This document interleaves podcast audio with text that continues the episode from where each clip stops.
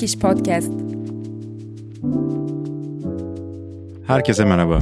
Easy Turkish Podcast'in yeni bölümüne hepiniz hoş geldiniz. Ben Emin. Bugün her zamanki gibi Cihat'la beraberiz. Nasılsın Cihat? İyiyim Emin, teşekkür ederim. Sen nasılsın? Ben de iyiyim. Bugün aslında 23 Nisan'a özel çocukluğumuzla ilgili konuşacağız. Ama siz bu bölümü dinlediğinizde 23 Nisan üzerinden tabii ki bir hafta geçmiş olacak. O yüzden birazcık zamanlama konusunda hataya düştük. ee, evet Cihat çocukluğumuzla ilgili konuşmadan önce 23 Nisan'ın öneminden bahsedeyim biraz ben.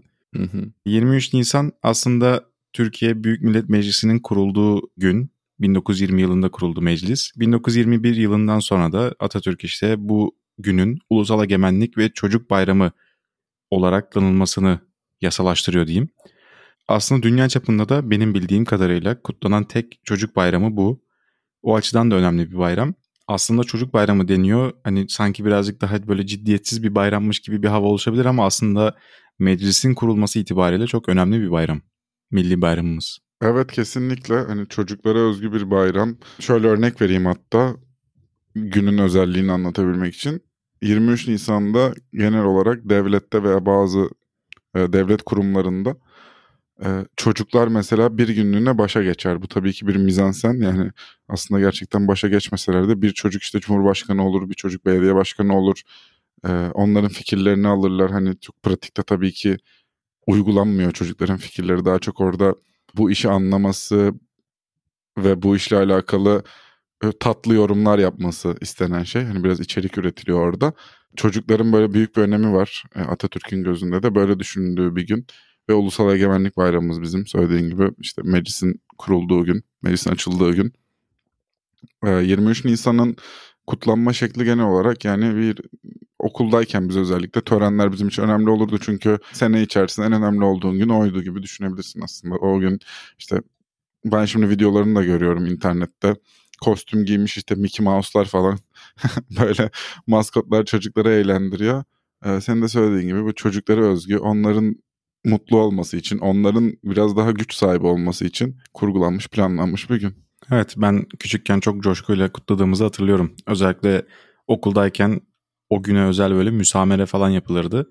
Ben de rol alıyordum yani o tarz şeylerde. Ne olarak rol alıyordun mesela? Ben genelde bu tarz şeylerde hep sunucu olarak rol alıyordum biliyor musun? Senin kaderinmiş o zaman diyebilir miyiz? sunucu. Ya denebilir. Aslında şöyle ben çok küçükken okumayı öğrendim. 3 yaşını öğrendim okumayı. O yüzden böyle yaşıtlarımın çok önünde bir okuma yazma şeyim vardı. O yüzden bu tarz böyle sunuculuktu, işte ne bileyim böyle tiyatro oyunlarında en zor rollerde falan hep böyle bana veriyorlardı. Ama sonra tabii ilerleyen senelerde herkes aradaki farkı kapatınca ben de normal bir öğrenci oldum. Yani tiyatro oyunlarındaki en zor rol derken mesela e, ne tür roller oynadın da merak ettim. Shakespeare oynuyormuşsunuz gibi söyledin ama yani zaten bir arı rolü falandır. Hani gibinin bir bölümüne de burada referans yapalım. Yok oyunları hatırlamıyorum da genel olarak şöyle yani en uzun söz kimdeyse mesela ezberlenmesi gereken onları falan bana veriyorlardı. Mesela bir tane tiyatro oyununda kapıcı rolü oynamıştım ama böyle sürekli hayat dersi veriyordum insanlara falan. O tarz bir rolüm olmuştu. Çocuk çocuk halinde ama değil mi? Aynen. Ya, çocuğum ama büyük bir insanmışım gibi canlandırıyordum yani o rolü. Ya biz çocukken şey çok fazla vardı. Belki şu anda da vardır gerçekten. Sahne performansı dönemlik olarak özellikle ilkokulda bir tiyatro oyunu olurdu. Her sene olmazdı belki ama oralarda rol veriyorlardı. Ben de şimdi hayal meyal anımsıyorum birkaç şeyde oynadım. Yani sahneye çıkıp 2-3 cümle söyleyip rolümü tamamlıyordum tabii ki çok uzun böyle. Hani zihnimde yer edecek kadar bir rolüm yoktu ama aslında çocukların gelişimi için ya da gelişimimiz için ne kadar önemli bir şey. Evet. Hani çünkü hiç gelecekte sonra lisede falan hiç olmadı. Yani tercihen oldu ama hani zorunlu olarak e, hiç olmadı öyle bir şey. Ben de o okullardaki o şeyleri çok destekliyorum. Mesela hiç sevmediğim halde bize zorla folklor falan öğretmişlerdi. Folklor oyunları, çeşitli çeşitli danslar öğretmişlerdi. Yani o zaman utanıyordun işte evet. ne gerek var falan diyordun ama aslında düşünüp geriye bakınca hem kültürünü tanımış oluyorsun hem de senin o e, asosyal yapını aslında kırmaya yardımcı olan birkaç bir şey ve rezil olacağın hiçbir ortam yok. O yüzden hani ileride buna yönelik bir pişmanlık yaşayacağın bir durum yok. Çünkü herkes rezil oluyor yani. Ya hepiniz çocuksunuz yani onu bir fark etmek lazım. Zaten ne yapsan dışarıdan eğreti e, durur o dönemde. Ama yaşanırken hakikaten çocuk olarak utandığım, sıkıldığım anları ben de anımsıyorum. Özellikle dans ederken. Bizde de hem folklor olan seneler oldu hem de folklor dışında böyle e, ikili danslar da olurdu. Eşleştiriyordu işte hocamız bizi. Beraber dans ediyorduk falan. Mesela hiçbir şey hatırlamıyorum bu konuyla alakalı. Çok çok yaşım küçüktü ama o anda onu yapmayı hiç istemediğimi hatırlıyorum. Yani olmamasını tercih ederdim mesela ama şu anda bakıyorum ne kadar eğlenceli anılar biriktirmeme e, sebep olabilirmiş aslında. Evet bir de mesela şu an öyle bir şey yapayım desen hiç kesinlikle öyle bir imkanın yok. Yap- yapabilirsin ama bambaşka bir e, adanmışlık istiyor. Ya şu anda ben ki. durduk yere dansa random bir şekilde gidemem. Buna bir e, tutkum olması lazım. Buna ayıracak vaktim olması lazım vesaire vesaire. Yani o konuda haklısın. O zaman biraz e, genel olarak çocukluğumuz nasıl geçti? Şu anki çocukluk nasıl geçiyor? Onu bir kıyaslayalım seninle ya da bizden önceki çocuklukta nasıl geçti? Çünkü biz bir nevi geçiş jenerasyonu gibi bir şeyiz. Hani teknolojisiz gelen, büyüyen anne ve babaların yetiştirdiği teknolojiyle tanışan bir nesiliz ve şu anki çocuklar da teknolojiyle inanılmaz derecede içli dışlı büyüyorlar. Biz o açıdan ikisini de görmüş olarak geçiş jenerasyonu sayılıyoruz bence. Senin çocukluğun nasıl geçti bu konuda? Ya söylediğine çok katılıyorum. Bir geçiş jenerasyonu derim. 90'ların e, e, çocukları olarak özellikle 90'ların sonu e, da doğmuş olan çocuklar olarak çok fazla radikal değişikliğin içerisinde büyüdük biz. Neyi kastediyorum? Sen de hatırlarsın belki. Ben ilk eve internet alındığı, hani internet alınması diyeyim. Dönemi mesela hatırlıyorum. O böyle iğrenç bir ses çıkaran, telefon çalınca internet giden Of. bir hat vardı. O dünyanın en saçma olayıydı ya. Ben işte o zamanlar aslında öğreniyorsun neler yapılması gerektiğini. O splitter mı öyle bir şey Evet. deniyordu. Onu almak gerekiyordu. Doğru bağlamak gerekiyordu ki telefon çaldığında internet kesilmesin. Evet evet yani hani en evde bilgisayar ve internet kullanımının en ilkel dönemlerinden biri. Evet. Tam lüks olmaktan çıkıp böyle evlere girmeye başladığı dönem diyebiliriz herhalde 90'ların sonu 2000'lerin başına. O dönemde bilgisayar kullanan çocuklar olarak bizim için internet mesela şu anki gibi günlük olarak kullandığımız bir şey değildi. Evet. İnternete zaten erişimimiz de bu e, sıklıkla olamıyordu. O yüzden bizim eğlence mantığımız, bizim vakit geçirme mantığımız genel olarak daha çok sokaktaydı. Bu bir mahallede büyümenin de etkisi olarak diye düşünüyorum. Yani şu anki çocuklarda biraz daha fazla tablete veya telefona bağımlılık olduğunu söylerler ya. Evet. Benim de genel gözlemim o. Hani bizim öyle bir şansımız da zaten yoktu. Televizyonda çünkü içeriklerini kendin seçemiyorsun. Ve çok sınırlı içerik vardı. Yani bir saatte işte nedir dönemin en popüler şeyi çizgi filmi işte Bugs Bunny seyretmek. Yani bizden öncesi için daha popüler aslında ama Bugs Bunny'nin çıktığı saat gündüz de zaten belli. Ondan sonra zaten hani istesen de artık izleyemezsin onu. Yani sürekli çizgi filmler yayınlayan kanallar vardı ama onlarda da saatler beklemen gerekiyordu. Yani tercihen bir şey tüketemiyorduk ve günün içerisinde herkes evde olduğunda herkes mahallede olurdu. Futbol oynardık dışarıda kale yapıp böyle kendimiz kale olduğunu varsaydığımız e, oraya gol atmaya çalıştığımız yerler belirlerdik. Çok fazla saklambaç türü her mahallede ismi değişen farklı farklı oyunlarımız vardı. Hep koşmaya ve birbirini yakalamaya yönelik. Düşe kalka geçti yani benim çocukluğum. Bence bizim jenerasyonda herkes öyle düşünür. Hani şey bir alışkanlık da. Böyle dizinde yara olur ya kabuk Hı hı, bağlar. hı hı. O mesela bizim için çok normal bir şeydi yani. Çok sıradan bir şey aynen. Benim de e, çocukluğum benzer bir şekilde geçti. Hatta biraz o oynadığımız oyunların adlarını da sayalım. İstop vardı, yakar top vardı ya da diğer adıyla ortada sıçan ne alakaysa. Ben yakar topu çok severdim bu arada. ben de dehşet oynardım. İki tarafı da oynamayı çok severdim. Yani kaçan kişi olmayı da e, top atan kişi olmayı da sevdiğim bir oyundu. Aynen şu an hala iyi oynarım bu arada ben. Bir kere bacanaklarla beraber bir pikniğe gitmiştik. Evet hayatımın o kısmına gelmişim ben de farkındayım. Biliyorsun ben biraz rekabetçi bir yapıya sahibim. Ben de hiç onu diyecektim. Hiç çekilmez seninle mesela yakar top oynamak yani. Aynen. Yani hiç şey yapmam. Çocuklara falan hiç acımam. Asla onlar böyle mutlu olsun diye onlara bedavadan yenilmem. O yüzden biraz tatsız anlar yaşanmıştı böyle. O ortada olmadığımda işte vurmaya çalıştığımda topla beraber. Hani inanılmaz sert fırlatırdım topu. Ortaya geçtiğimde de işte zaten basketbol falan oynadığım için yakalama becerilerim biraz gelişmiş oluyor. Bir de oynadığım top voleybol topu gibi bir top olduğu için hafif bir top. Hı hı. Yakalamak çok kolay oluyordu. Bir de diğer insanlar benim gibi atamadığı için topu daha çok daha rahat oluyordu.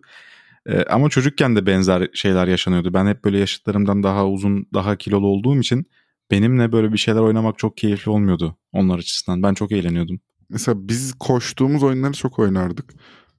Birbirini yakalama üzerine kurulu. Onlarda da küçük çocuklar daha fizik olarak veya hızlı olanlar da çok daha avantajlı oluyordu. Hmm, evet. Benim aklıma şey de geldi. Çok fazla bisiklete binerdik biz çocukken. Yani o benim hayatımdan bir anda çıkıverdi ama bisiklet çete gibi e, mahallenin içinde dolaşırdık yani. Bir de böyle fren yapıp hafiften bir yanlamak. O acı ses. Aynen o kum falan varsa yerde toz varsa onu kaldırmak falan muhteşem bir hani keyif verirdi. Bisikletle çok fazla vakit geçirdiğimi anımsadım şimdi seni dinlerken. Bana bir kere bir çekilişte bisiklet çıkmıştı biliyor musun? Gerçekten mi? Aynen. Hayatımın en şanslı günüydü ya. Neyin çekilişinde çıktı bu yani cips gibi bir şey mi böyle yoksa? Ya şeydi böyle bir piknik gibi bir şey olmuştu. Böyle herkes destek olsun diye derneğe böyle hediyeler almış. Bisiklet, laptop, çamaşır makinesi falan. Ee, bir de biletler satılıyor işte 5 liraya 10 liraya falan. Yani kime ne çıkarsa ben de öylesine almıştım yani babam almıştı daha doğrusu. Bir açıkladılar o bisiklet de o hediyelerin böyle o en şaşalısı falan gibi bir şeydi yani bir çocuk için orada. Bir açıklandı bana çıkmış bisiklet. Allah'ım o kadar mutlu olmuştum ki sonra çaldılar ama bisikleti.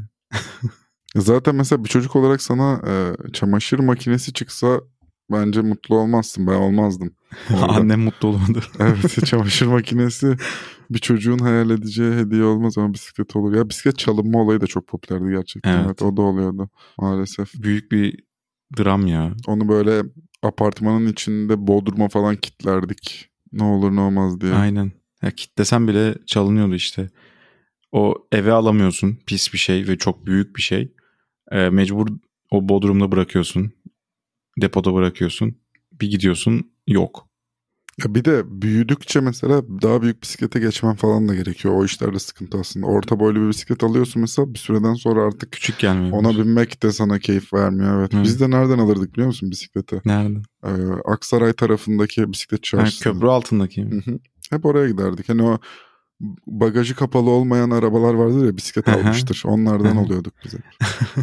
Orası hala deli bisiklet satıyor bu arada. Evet. Otobüsle falan arabayla geçerken görüyorum ben de. Evet. İstanbul içinde de e, ikonik bir yerdir. Bu İstanbul Büyükşehir Belediyesi'ne yakın bir otobüs duraklarının falan geçtiği şey var. Yeraltı tüneli gibi bir şey var. Bir diğer adıyla Batçık. Orada bir sürü bisiklet satan yer görebilirsiniz. Evet, bisiklet çarşısı olarak da bilinir İstanbullular için zaten burası. Ee, ben başka boyutuna geçeyim. Aklıma geldi Hı hı. şimdi. Bu geçiş dönemiydik ve internetle bilgisayarla falan yeni tanışan bir jenerasyonduk dedim ya. Hı hı. O dönem içerisinde mesela bilgisayar oyunları da bizim hayatımıza muhteşem bir giriş yaptı. Sadece bilgisayar değil konsollar da. Evet. Atari bitmek üzereydi hatta bitmişti. Bende hiç Commodore falan geçmişi yok öyle. Bende de. Yani ailemde de yoktur. Ama böyle Atari adında ama Atari olmayan şeyler vardı hatırlar mısın? Sadece içinde işte ördek vurmaca falan. O neydi ya o şey mi? adı? Game Boy gibi mi? Hayır hayır bildiğin televizyonda oynadığın Ha. ördek falan vurdu. Yani böyle şey, Evet. Atari diye pazarlanan ama orijinal Atari olmayan. Tabii tabii elinde joystick gibi bir şeyle.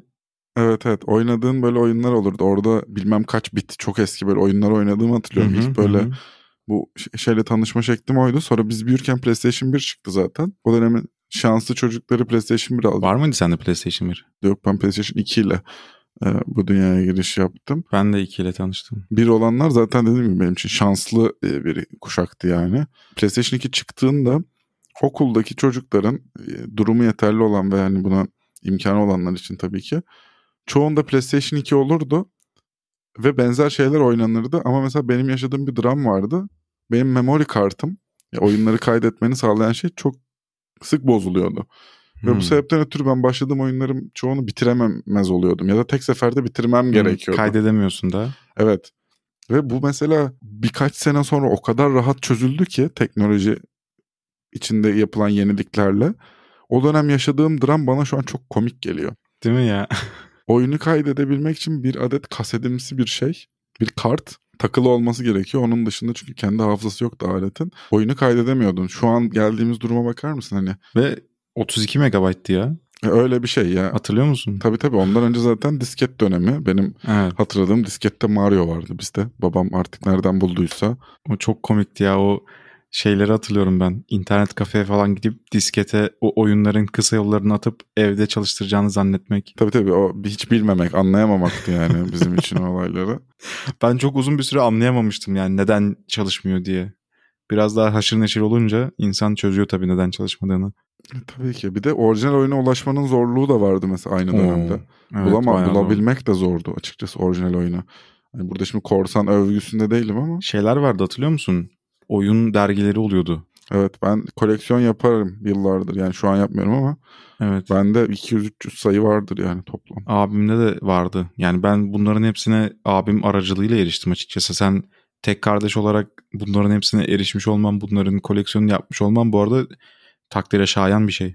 Ama ben büyük bir e, bilgisayar ineğiydim. Yani Hmm. şey olarak uymasam da stereotipe genel olarak hani görünüş vesaire olarak ben bilgisayar hakkında çok fazla şey bilerek büyüdüm ve kendim öğrendim bunları. Yani bunu bir övgü olarak söylemiyorum. Öğrendiğim şeyler manasız şeyler aslında. Hani bir hani bilgisayar mühendisi olmamı sağlayacak şeyler öğrenmedim. Hı hı. Ama bilgisayarla çok haşır neşirdim. Hani uygulamaları hızlı öğrenirdim. Korsan oyunların nasıl çalıştığını çok hızlı keşfettim. O sayede mahalleden arkadaşlarımın evine gidip ya da genç, benden daha küçük kuzenlerime falan oyun kurduğum çok oldu. Vakti zamanında ben e, bunun yanı sıra oyun dergileri ne hatırlatman çok iyi oldu. Oyun dergilerinin bende şöyle özel bir yanı var. Artık herhangi bir içerik hakkında bir analiz okumak istediğinizde bir review denir ya bir inceleme izlemek istediğinizde, öğrenmek istediğinizde o içeriğe dair bir şeyler artık YouTube'dan izlersiniz veya Twitter'dan falan sevdiğiniz bu konuda bilgili insanlar varsa onlardan okursunuz. Takip edebileceğiniz pek çok kaynak var. Ama eskiden bu yollar çok kısıtlıydı. Mesela dedim ya ben oyunlar konusunda tutkulu bir çocuktum diye. Benim video oyunları hakkında bir şeyler okuyabileceğim tek yer aylık olarak çıkan oyun dergileriydi ve orada yazan insanlar benim kahramanımdı tırnak içinde Evet. söylüyorum. Çünkü onların bir şeyi betimlediği kadar hayal edebiliyordum ben. Çünkü oyunların çoğunu oynayamıyordum. Benim hayatımda öyle bir belki o dönem büyüyen çoğu çocuk için önemli bir etkisi olmuştur oyun dergilerine. Ya kesinlikle. Bir de her oyunu oynayamıyorsun. Bilgisayarın kaldırmıyor ya da oyuna erişemiyorsun. O oyun dergilerinde o oyunları öyle bir anlatıyorlardı ki hatta hatırlıyorum işte Far Cry diye bir oyun falan vardı. İlkini mi diyorsun? Efendim? İlk oyundan mı bahsediyorsun? İlki çok Aha. büyük olay olmuş. Aynen. çünkü. İlki. Ya onun böyle anlatılışını falan okuduğumu hatırlıyorum. Neydi hatta derginin adı ya? Level dergisi miydi? Level'dır ilki. Bundan ilk oyun dergisi Level'da. Sonra Oyun Aynen. Gezer adıyla böyle alternatif bir Hmm. dergi daha çıkmıştı. Ya bir de içerik olarak gerçekten çok sınırlı. Yani o dergide yazan her kelimeyi, her zerreyi okuyorduk. Çünkü başka bir içerik yok. Şu anki içerik havuzunu bir düşünsene. Sonsuz içerik var yani. 10 insan dünyadaki bütün içeriği tüketmek üzere yola çıksa 7-24 hatta her şeyi çarpı 10 hızla izlese yine bitiremez yani şu anki içeriği. Kesinlikle. Ben de şeyden örnek vereyim. Ee, World of Warcraft'ın ikinci ek paketi çıktığında oyun hakkında çok güzel övgülerle dolu bir inceleme yayınlanmıştı. Ben de daha çocuktum. Hı hı. Ya okurken böyle mest oluyordum ya böyle bir şey nasıl yapabilirler hani. İnanılmaz. Ben de bu dünyanın parçası olmak istiyorum gibi gibi gibi. Sonrasında zaten işte e, ailemi ikna edip işte para vermen gerekiyor. Bir de oyun İngilizce. Bir de pahalıydı yani hala çok pahalı da. Ona para bul vesaire oynamaya başladım. Tabii ki o, yarım aklımı küçük çocuk olarak oyunu çok iyi beceremiyordum. Ama e, o dönemki övgüleri hatırlıyorum mesela. Şimdi oyun hani tekrardan bir çıktı ya Hı hı. yenilediler oyunu tekrar şey yaptılar. Ne kadar kötü geliyor mesela gözüme. Grafik Evet. olarak değil sadece genel zorluğu, yoğunluğu, anlaşılmazlığıyla falan. O da önemli ama okuduklarım böyle şey sanki e, epik bir e, tiyatro oyunu okuyorum o ben incelemelerde mesela. Beni bayağı etkiliyordu. Ya bunu şeye vurgulamaya çalışıyorum. Bizim şimdiki çocuklardan birazcık farkımız kısıtlı e, içeriğimiz olduğu için bir şeylere dair. Bizim hayal gücümüz de çok kolay etkileniyordu. Yani ben öyle Hı hı. düşünüyorum. İşte daha çok kitap okumamız gerekiyordu bizim.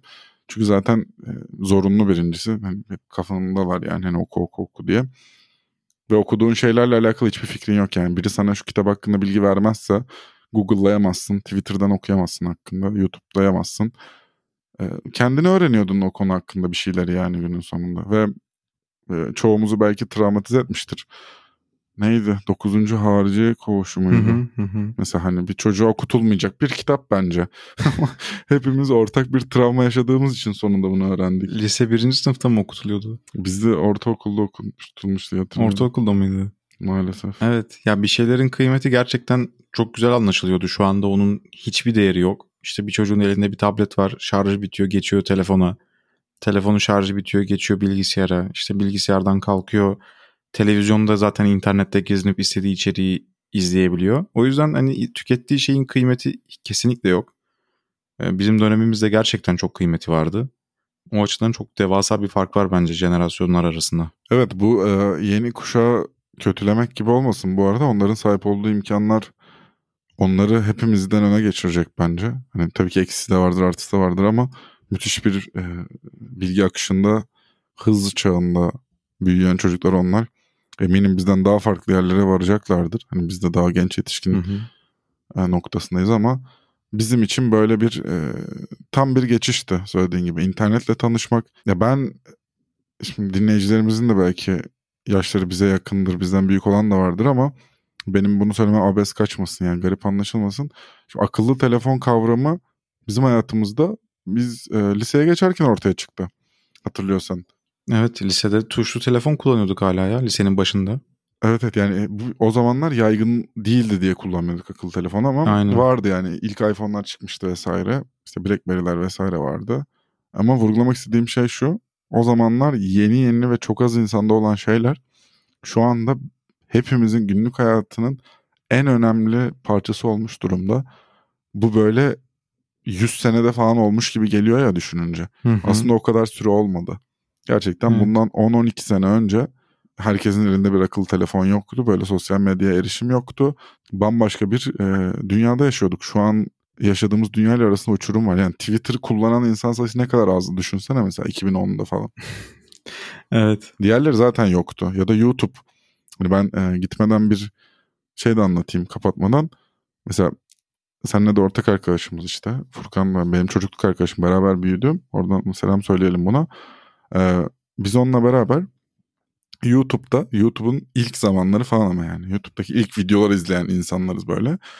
Ee, çok sevdiğimiz bir parodi yapan ekip vardı. O zamanlar e, isimleri komedi show'du. Şimdi hiç, hiç komik, komik değil, değil oldu. Hı. Evet hani vurgulamaya çalıştığım şey şu.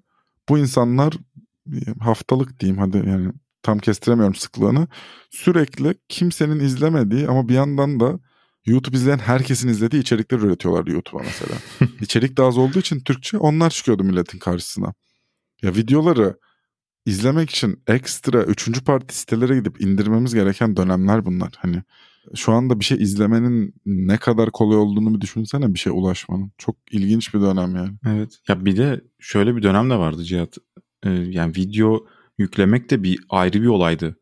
Onu uploadlamak, onu YouTube'a yüklemek inanılmaz zor bir şeydi. Çünkü şu anda yine upload hızlarımız çok yüksek değil ama yine bir şeyler yükleyebiliyorsun içerik olarak. Eskiden yüklemeye başlarsan %30'a geldi, dondu, bir daha başlat. Ya, o da çok büyük bir olaydı yani video yükleyebilmek bir yere. Evet evet ya 23 Nisan diye başladığımız podcast biraz daha teknolojinin bizim çocukluğumuzla şu anki kıyasına döndü ama yani bir kaset dedik şimdi şu da var CD'den DVD'ye geçtiğimiz dönemi de hatırlıyorum ben. Devrim evet. yani. Aynen öyle. VCD'den DVD. bilmem kaç katına çıktı bir anda. Bir şeyler depolayabilmemizi sağlayan alan. Depolama alanımız pardon. Yani biz bunların hepsine tanıklık etmiş bir nesil olarak şu an içinde bulunduğumuz bilgi hızına ve işte yeni çağa ayak uydurabiliyoruz ama geçmişi düşününce böyle bir ya biz bambaşka bir yerde de yaşamış insanlarız diyorum açıkçası kendi kendime. Ya bana da gerçekten 100 yıl öncesiymiş gibi hissettiriyor. E ben de aslında düşünüyorum. Ama düşününce 10-15 sene falan ya. Evet yani o kadar da eski değil aslında ama gerçekten öyleymiş gibi geliyor. Ya aynı şartları bir daha yaşamaya hiç okey değilim. Öyle bir şekilde özetleyeyim. Çok evet, alıştım yani şu an. Yaşandı, bitti, saygı duyuyoruz. Güzeldi, nostaljik açıdan hoş ama bir daha yaşamayalım. evet, tek bir noktaya daha değinmek isterim. Ya biz büyürken içinde bulunduğumuz mahalleden, içinde bulunduğumuz ülkeden, içinde bulunduğumuz şehirden ailemizin ya da öğretmenimizin ya da arkadaşlarımızın ailelerinin sağladığı bir vizyon dışında bir vizyona sahip olabilmemizin tek yolu mesela kitap okumaktı. Hı hı. Ya da işte seyahat etmekti ailenle beraber vesaire. Şimdiki çocukların şu anlamda çok şanslı olduğunu düşünüyorum. Bir başka ülkede, e, bir başka şehirde nasıl bir hayat yaşandığını, oradaki insanların neler tecrübe ettiğini, tecrübe etmeye imkanları var. hızlıca bunu görebiliyorlar. Ya ben İngiltere'deki biri, Amerika'daki biri nasıl yaşar, neler yapar bir fikrim yoktu. Şu an ben yani Instagram'ı falan bir şeyler açayım mesela o Reels kısmı falan. Bildiğin hayat tavsiyelerinden tut. E, gidilecek, gezilecek yerler, yenecek yemeklere kadar ya da life hack diyorlar ya. Hı hı. İşte hani şunu yaparsanız daha kolay olur hayatınız falan. Onlara kadar her şeye şu an ulaşabiliyorum. Bu da bence işte çocuklar için çok çok büyük bir şans. Yani onların vizyonu bizden çok daha fazla olacak gibi bir düşüncem, fikrim var. Evet ve bu gitgide de artıyor bu imkanlar. Evet umarım bu yığının içinde kaybolmayız toplum olarak. Yani çünkü çok fazla imkan olması eşit değildir imkanlardan yararlanacak olmamız. Çünkü dikkat dağıtıcı da çok fazla şey var. Hı hı. Çok fazla boş içerik var. Sadece eğlenceli olan. Umarım yeni jenerasyon ama söylediğim gibi çok çok daha uçuk yerlere varıp hem Türkiye hem dünyayı bambaşka yerlere doğru götürür. Çünkü ben onların nasıl yetiştiğini hayal dahi edemiyorum şu an. bize böyle absürt geliyorsa bu değişiklik bunun içinde büyümüş bir çocuk nasıl hissediyordur? Ee, empati kuramıyorum. Evet 23 Nisan teması üzerinden yola çıktık ve buralara kadar geldik. Planladığımız bir şey değildi e, konudan çok sapmasak da birazcık kayma oldu. Ama bu haftalık bizden bu kadar diyelim. Bizi dinlediğiniz için çok teşekkür ederiz. Bir sonraki Easy Turkish Podcast bölümünde görüşmek üzere. Görüşmek üzere.